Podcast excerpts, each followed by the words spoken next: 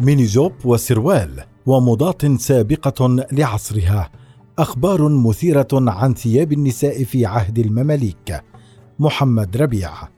طوال تاريخها أولت المرأة أهمية قصوى لإبراز جمالها.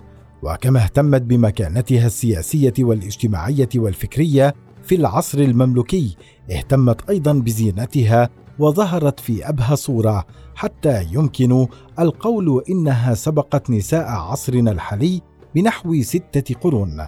لكن هذا الاهتمام كان يتجاوز في بعض الأحيان حدود المنطق. أكلت مرارة الرجل.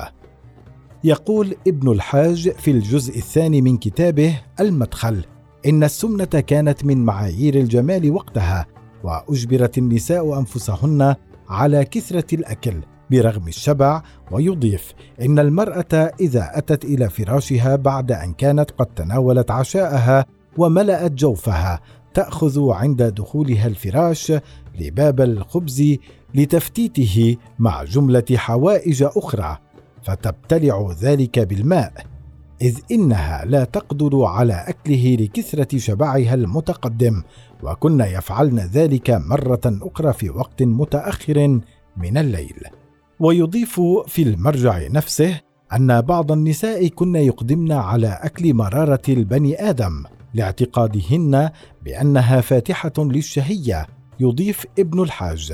وقد أدى الأمر بسبب تعاطي السمن إلى أمر شنيع فظيع وذلك أن بعضهن يأكلن مرارة الآدمي لأن من استعملتها منهن يكثر أكلها وقل أن تشبع فتسمن بسبب ذلك. وبحسب المرجع نفسه كان من الشائع الإفطار في رمضان للغرض نفسه وكان الأهالي يجبرون بناتهم على الإفطار خشية تغير أجسامهن يقول ابن الحاج. بعض البنات الأبكار يفطرهن أهلهن خيفة على تغير أجسامهن عن الحسن والسمنة. لذا باتت المرأة في عهد المماليك جاهزة لقيادة تحدي الموضة. ارتدت الميني جوب تنوعت أشكال الملابس التي ارتدتها المرأة المملوكية ومنها ثياب عرفت باسم الثوب وكانت قصيرة ذات أكمام واسعة. يقول عنه ابن الحاج في الجزء الأول من كتابه إذا رفعت المرأة يدها أظهرت نهديها وكانت بعض النساء لا يرتدين السراويل أسفلها حتى إذا وقفن في باب ريح على السطوح أو غيره فمن رفع رأسه أو التفت رأى عورتهن.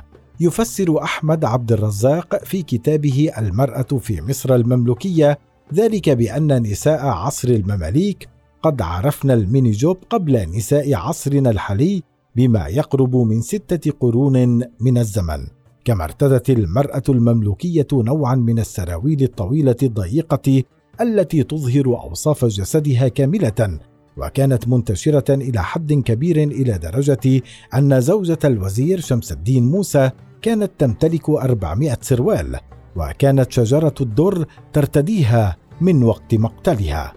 وانتشر خروج النساء بها إلى الشوارع والأسواق ما جعلهم محل هجوم من شيوخ ذاك العصر وفقهائه حيث استنتجت دراسة لجامعة تكريت بعنوان الملابس والحلى في العصر المملوكي أن النساء ارتدين ملابس تظهر ملامح أجسادهن كما كن يخرجن إلى الأسواق أو الشوارع برغم التشدد ومنع الملابس.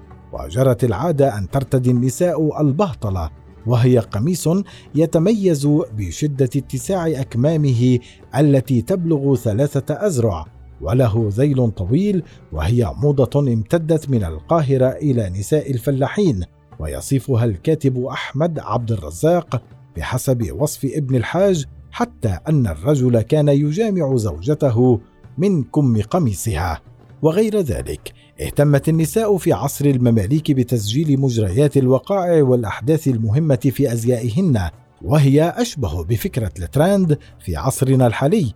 يستدل أحمد عبد الرزاق على ذلك في كتابه المرأة في مصر المملوكية بأنه في أواخر القرن الثامن الهجري اكتشف في الجهة الشرقية من القاهرة عمودان كبيران من الرخام الأبيض بقصر الزمرد أحد قصور الفاطمية. وكانت لاكتشافهما ضجة في القاهرة حيث تجمع الناس من كل صوب وحدب لمشاهدة هذين العمودين وكان من الأيام المشهورة في القاهرة وأبقى له النساء ذكر ثيابهن فاخترعنا زيا يسمى جر العمود بمناسبة اكتشاف العمودين.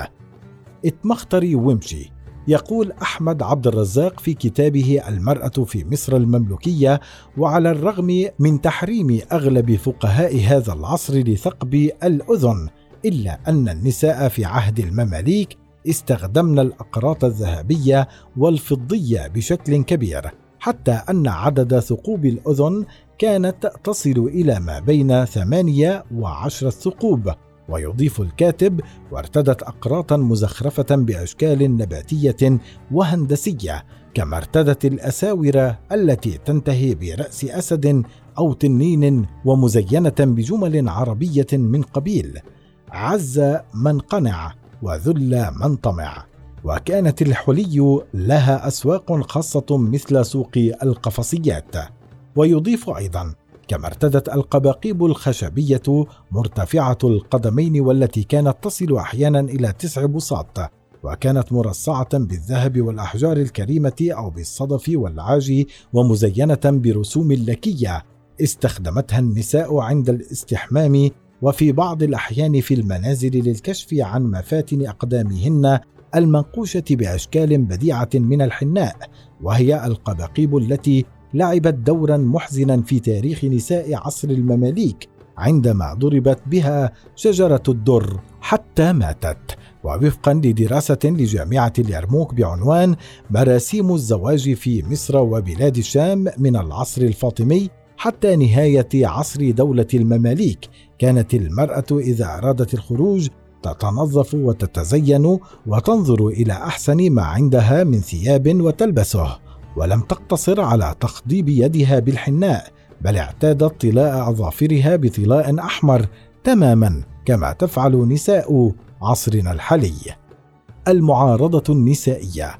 ويذكر عبد الرزاق في المرأة في مصر المملوكية أنه في أحيان كثيرة لم تكن المرأة تخضع للقرارات التي تطال هيئتها وملابسها مثل قرار المنع الذي طال الكاملية وهي ملاه طولها ثلاثة أزرع وعرضها ذراعان مصنوعة من الحرير كانت تلتف بها المرأة تشبه الثوب الذي يرتديه القديس سان مارك في لوحة الفنان الإيطالي بيليني لكن الدولة منعتها بسبب ارتفاع سعرها ألف درهم وصودر الموجود في الأسواق لحساب السلطان لكن برغم المنع عادت النساء إلى ارتدائه ثانية ويستكمل أنه في عام 876 هجرية استعملت المرأة المملوكية قناع وجه يسمى العصابة أو سراقوش.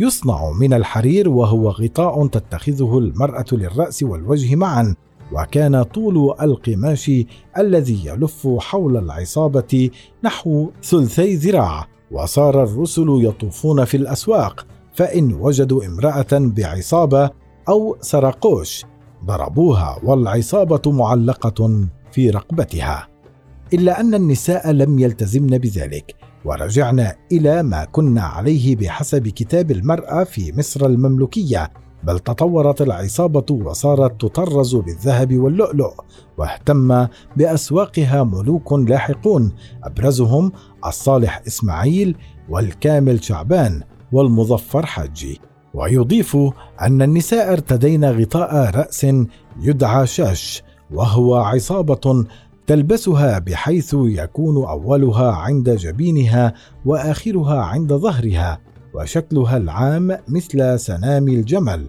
وتزينت بالذهب واللؤلؤ وكانت تشبه التي يرتديها الرجال. فأصدر الظاهر بيبرس في 662 هجرية مرسوما يقضي بأن امرأة لا تتعمم ولا تتزين بزي الرجال وهدد كل من تفعل ذلك بسلب ملابسها. لكن من الوضوح أن هذا النداء لم يحترم طويلا شأنه شأن بقية النداءات الأخرى التي أصدرتها الدولة المملوكية وهدفها التحكم في شكل وأنواع الملابس في مصر يقول أحمد عبد الرزاق ويضيف الكاتب أن النساء لم يلتزمن أيضا بالتميز المفروض من الدولة ضد نساء الديانات والطوائف المختلفة الأزرق للمسيحيات والأصفر لليهوديات والأحمر للسامريات.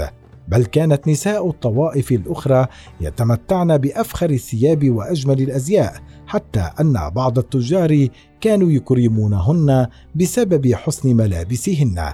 في النهاية تمتعت المرأة في عصر المماليك بالملابس الفاخرة وزينت نفسها بالمجوهرات الثمينة ومن بينها اللؤلؤ والذهب والعقيق والفضة ولبست الثياب المصنوعة من أفخر أنواع الحرير كما ارتدت الفراء المستورده وكانت كل طبقة من نساء مصر في عهد المماليك مولعة بالطبقة التي تعلوها فيما يتعلق بالموضة. فوجدت الموضة لها ارضا خصبة حتى أبدعن فيها وهو ما يفسره البعض مثل الدكتور أحمد عبد الرزاق بأنه ضرب من ضروب الملل من النظام الاجتماعي فالنساء أسرع الناس إلى التغيير والتجديد.